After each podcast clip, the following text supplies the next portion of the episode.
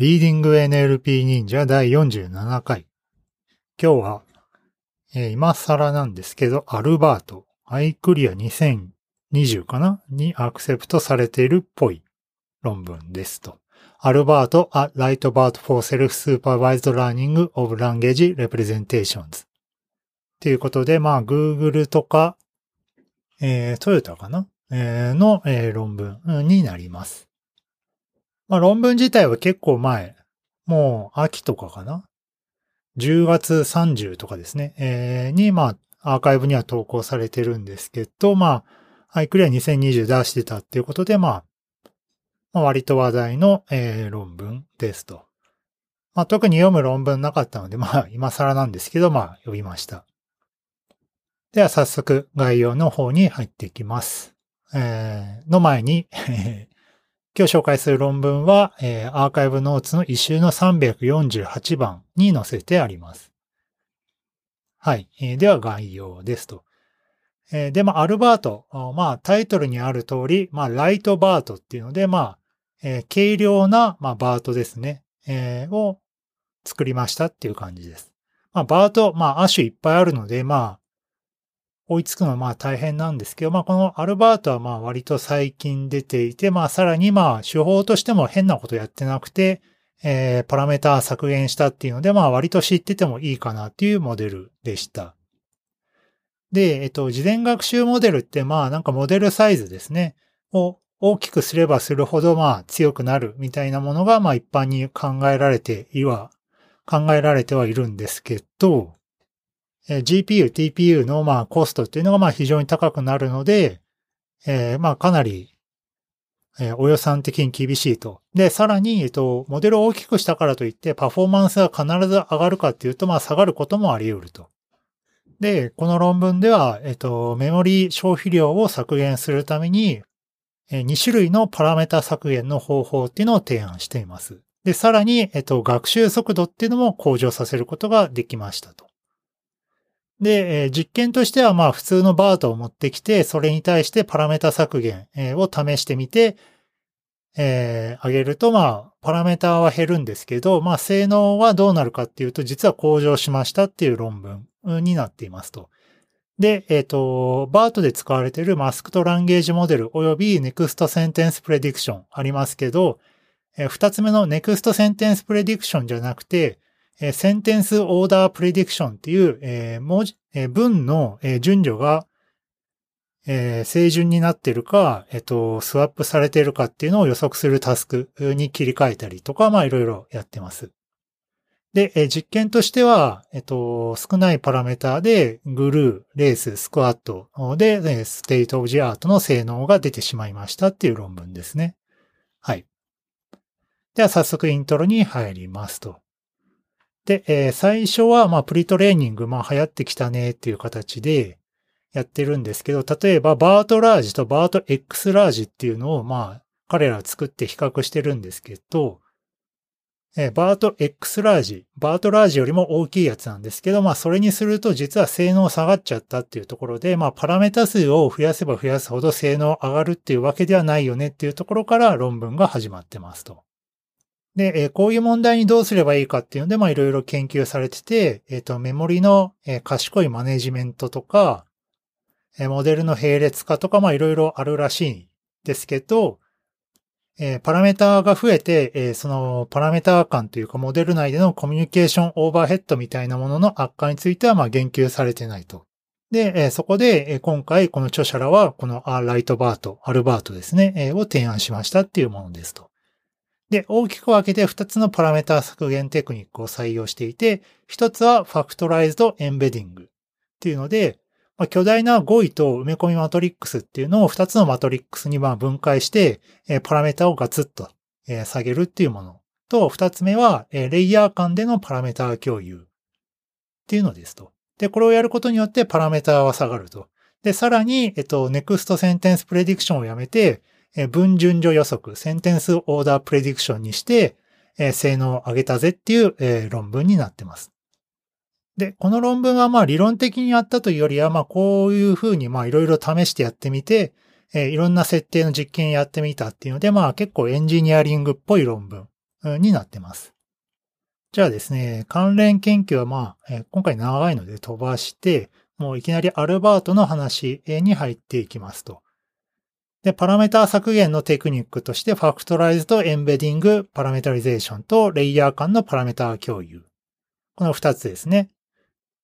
で、えっ、ー、と、モデルのベースとしては、まあ、バートを持ってくるんですけど、この二つでパラメータを削減すると。で、一つ目のファクトライズドエンベディングっていうのは、えー、何をやるかっていうと、えー、普通はですね、えっ、と、語彙数かける、え埋め込みのエンベディングサイズ。で、えっ、と、そのサブワードですね。サブワードの埋め込みの、えマトリックスっていうのは v かける e で、えー、バートとかだと、そのエンベディングの埋め込み層と、その後の隠れ層の、えー、サイズっていうのは、まあなんか同じっぽいのね、v かけるえ e 改め v かける h のパラメータ数がいると。で、えー、例えば v は、えっと、3万。で、h は768とかになると、えー、2300万のパラメータとかが必要になってしまうと。要は 30K×768 ですね。で、えー、アルバートではどうしているかっていうと、この V×H が、まあ、巨大なマトリックスになっちゃうので、それを分解して、えー、V×E 足す E×H のパラメータ数に削減できる。要は V×E と E×H の、まあ、マトリックス掛け算すれば、まあ、V×H なので、まあ、ちゃんと、えー、情報を、えっと、保存できていれば、えー、問題ないはずっていうので、まあ、これで、まあ、ファクトライズで、えー、パラメータ数を削減すると。そうすると、まあ、E っていうのが、えー、128と、まあ、結構ちっちゃいので、V×E と E×H のマトリックスっていうのは、えー、どれぐらいになるかっていうと、390万のパラメータ。さっきは2300万だったので、390万ということで、まあ、6分の1ぐらいに、パラメータ数を減らせるっていうので、まあ、この1個ファクトライズドエンベディングっていうのが、えー、すごいパラメータ削減に、まあ、ガツッと効いていくと。で、さらに、えっと、レイヤー間のパラメータ共有っていうので、えー、アルバートでは、えー、12層の、例えばバートベースだと12層レイヤーがあると思うんですけど、その12層すべてでレイヤーを共有すると。そうすると、バートベースだとそのレイヤー12層のパラメータは、えー、8500万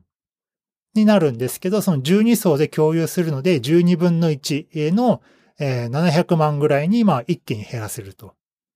で、この2つの手法で一気にパラメータ数としては、まあ、削減すると。で、えー、さらに、えっと、それだけじゃなくて、えー、事前学習のタスクの一つである Next Sentence Prediction ですね。このタスクを Sentence Order Prediction に変えますと。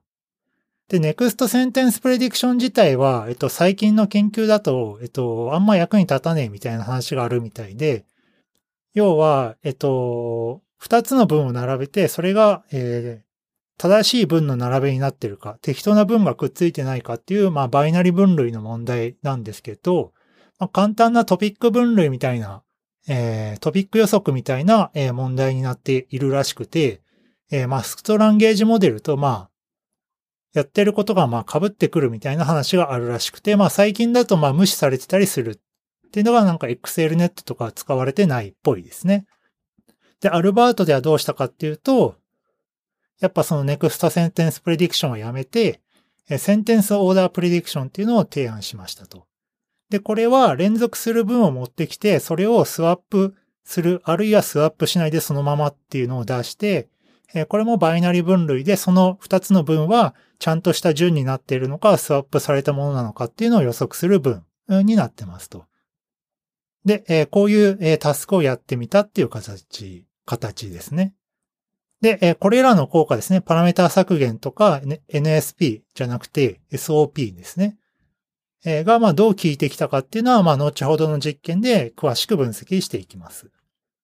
で、やってることはもうこれだけなので、まあなんか今すぐにでも追試できそうな内容になってますね。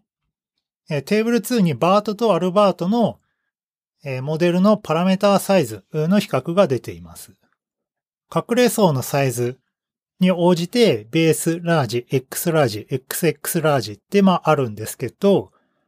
えパラメータ数が、え BERT だとまどんどん、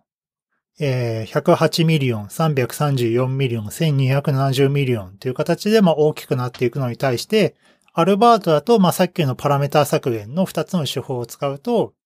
ALBERT base だと12 million。さっきの BERT base が108 million なので、まあ、10分の1近くなってると。で、まあ、 large だといくつ、X ラージだといくつっていうので、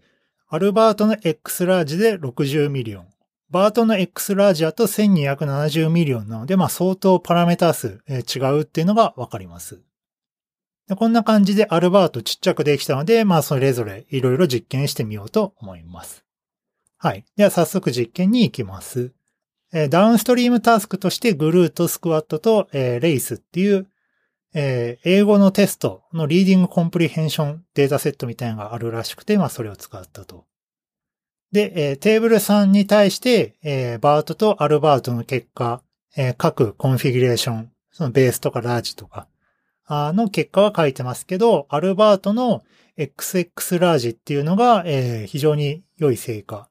す、べ、てのデータセットで一番いいスコアを出して、えー、いる感じですね。で、XX ラージと言いつつ、えー、パラメーターは235ミ,、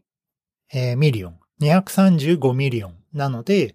え、 BERT large よりも、バート X ラージよりもえちっちゃいパラメーターになってるっていうのがまあ特徴ですね。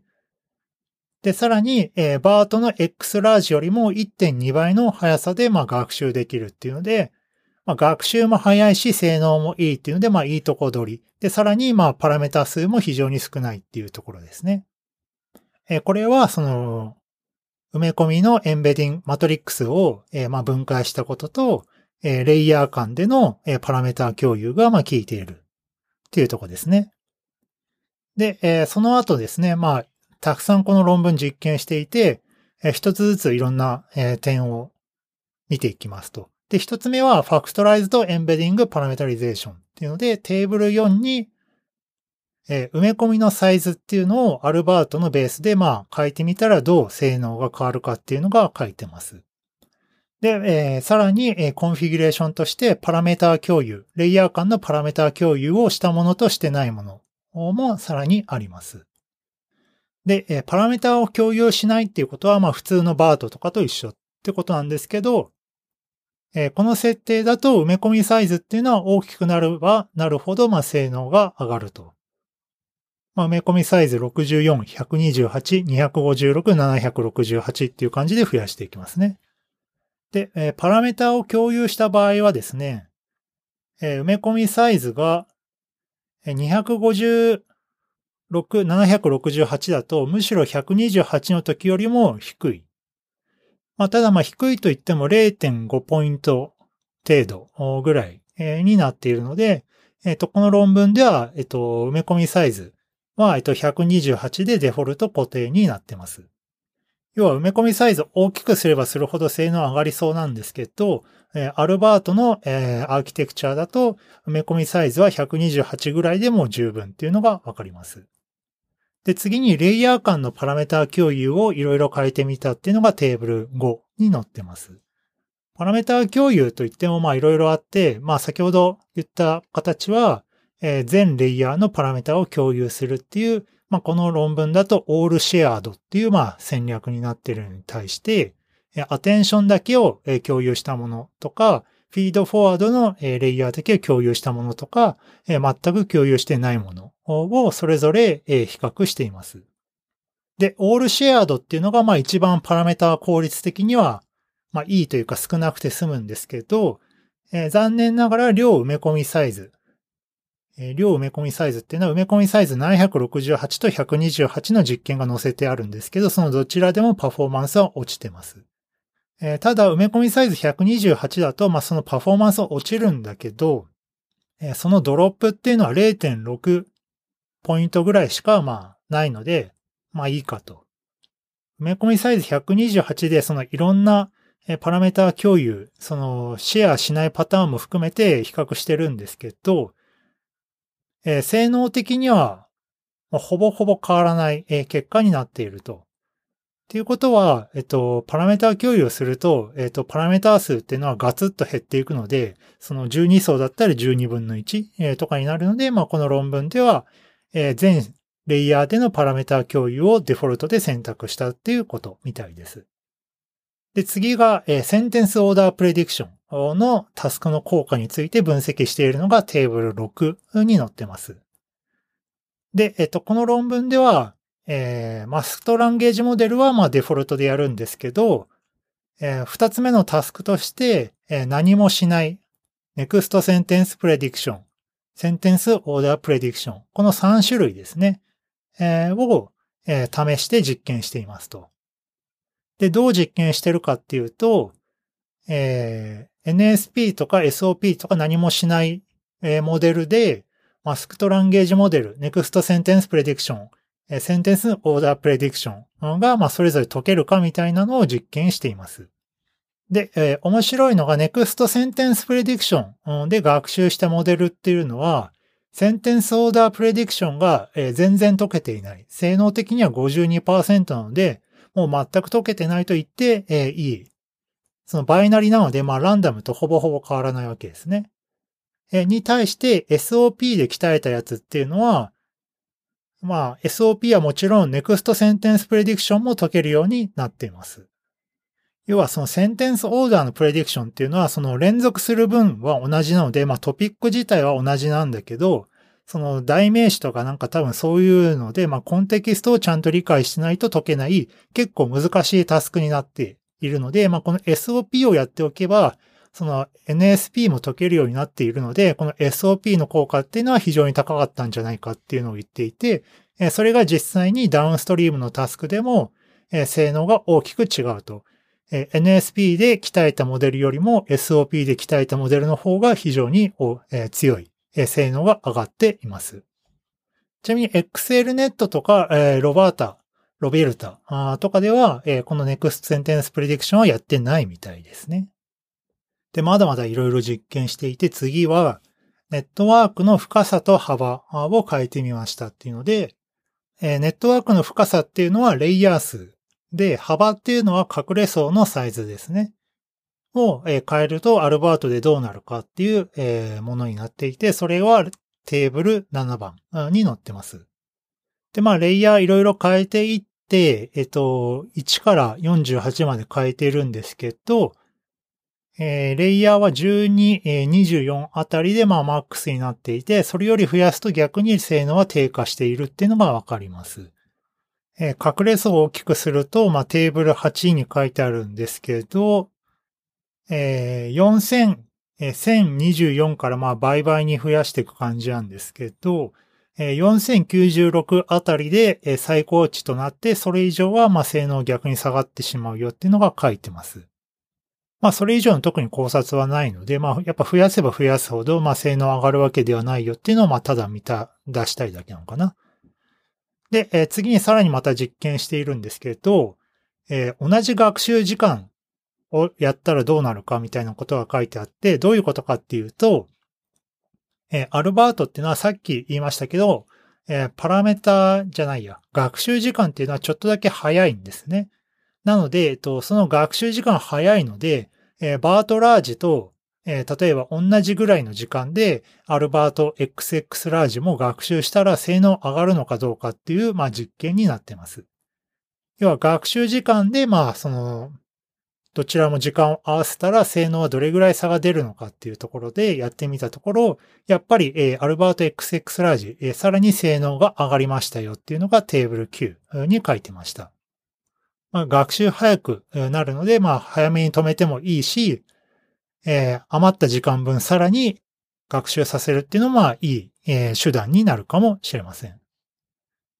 えー、で、次は、えー、幅の広いアルバートはより深いレイヤーが必要かっていうので、まあ、どういうことかっていうと、アルバートのラージっていうのは隠れ層のサイズが1024なんですけど、その時にレイヤーも大きくした方がいいのかっていうのが書いてあって、レイヤー数倍にしたらどうなるのかっていうので、まあ、レイヤーを倍にしても性能はダウンストリームで変わりませんでしたっていうのが書いてあって、まあ、下手にレイヤーを深くしても別に性能は上がるわけではないっていうのが、まあ、ここからわかりますと。で、次にさらに、えっと、追加の学習データを与えた場合と、ドロップアウトの効果っていうのを見ていて、それがフィギュア3、テーブル11、12あたりに書いてますと。で、まずフィギュア3の A っていうのは、えー、学習データを追加しましたっていうので、まあ、学習データを追加するとどうなったかっていうと、えー、マスクとランゲージモデルの性能が、まあ、大きくブーストしましたっていうのがわかりますと。で、えー、さらに、えっと、ダウンストリームタスクでどうなったかっていうと、スクワットを除くタスクでは性能がさらに向上しましたと。で、逆にスクワットでは、えー、性能が下がってしまいました。で、これはなんでかっていうと、スクワットってそもそも Wikipedia のデータから作られているので、まあこれ実はプリトレーニングで Wikipedia 使っているので、まあ簡単なデータリークなんですけれど、まあ下手に変なデータを追加すると Wikipedia の学習っていうのがまあ弱まっちゃうので、まあ性能は下がりましたっていうので、まあこの辺、プリトレーニングのデータどうするのかっていうのはまあ結構難しいなと思うところですね。で、次にまあドロップアウトを見るんですけど、フィギュア 3B でdropout を使わなかったらどうなったかっていうと、 masked language model で性能は逆に上がってしまいましたと。要は dropout なんか使わなくても、え overfit してないので、どんどん性能上がりましたよっていうのが実は書いてあって、 downstream task でも、えっと、 dropout を使わない方が、全データセットで性能が上がってしまいましたと。で、えっと、畳み込みネットワークとかで batch normalization とか dropout って、まあ、結構悪影響あるよっていうのは実は、えー、理論的な証拠っていうのはなんかいろいろ示されているらしくてですね。えっと、この著者らは、えっと、大きなトランスフォーマーベースのモデルで、ドロップアウト使うと性能下がるよっていうのを初めて示しましたっていう形で論文で、えー、どうやってましたと。まあ、ただアルバートはちょっと構造が特殊なので、もう少し精査は必要だっていうふうに書いてます。はい。で、最後に実験が、テーブル13、14に載ってて、現在の、いろんなタスクでのその state of the art のモデルと、 ALBERT を比較したっていうので書いてますと。で、その中では、えっと、 single model と ensemble model の性能を比較してますと。 single っていうのはまあ一個だけのモデルで、 ensemble model は、えー、同じモデルをいくつか持ってきて、え、ー、と、その複数のモデルのまあ平均でまあ答えるっていうものですけど、まあアンサンブルっていうのは結構やられていて、まあ若干ずるい感じもなくはないんですけど、まあアンサンブルをするといろんなモデルにおいてまあ基本的に性能はまあ上がっていく傾向にあるんですね。で、アルバートでもそのアンサンブルをやってみましたっていうところなんですけど、シングルモデルでもアンサンブルモデルでもアルバートは全タスクで改善しているっていうのが結果からわかります。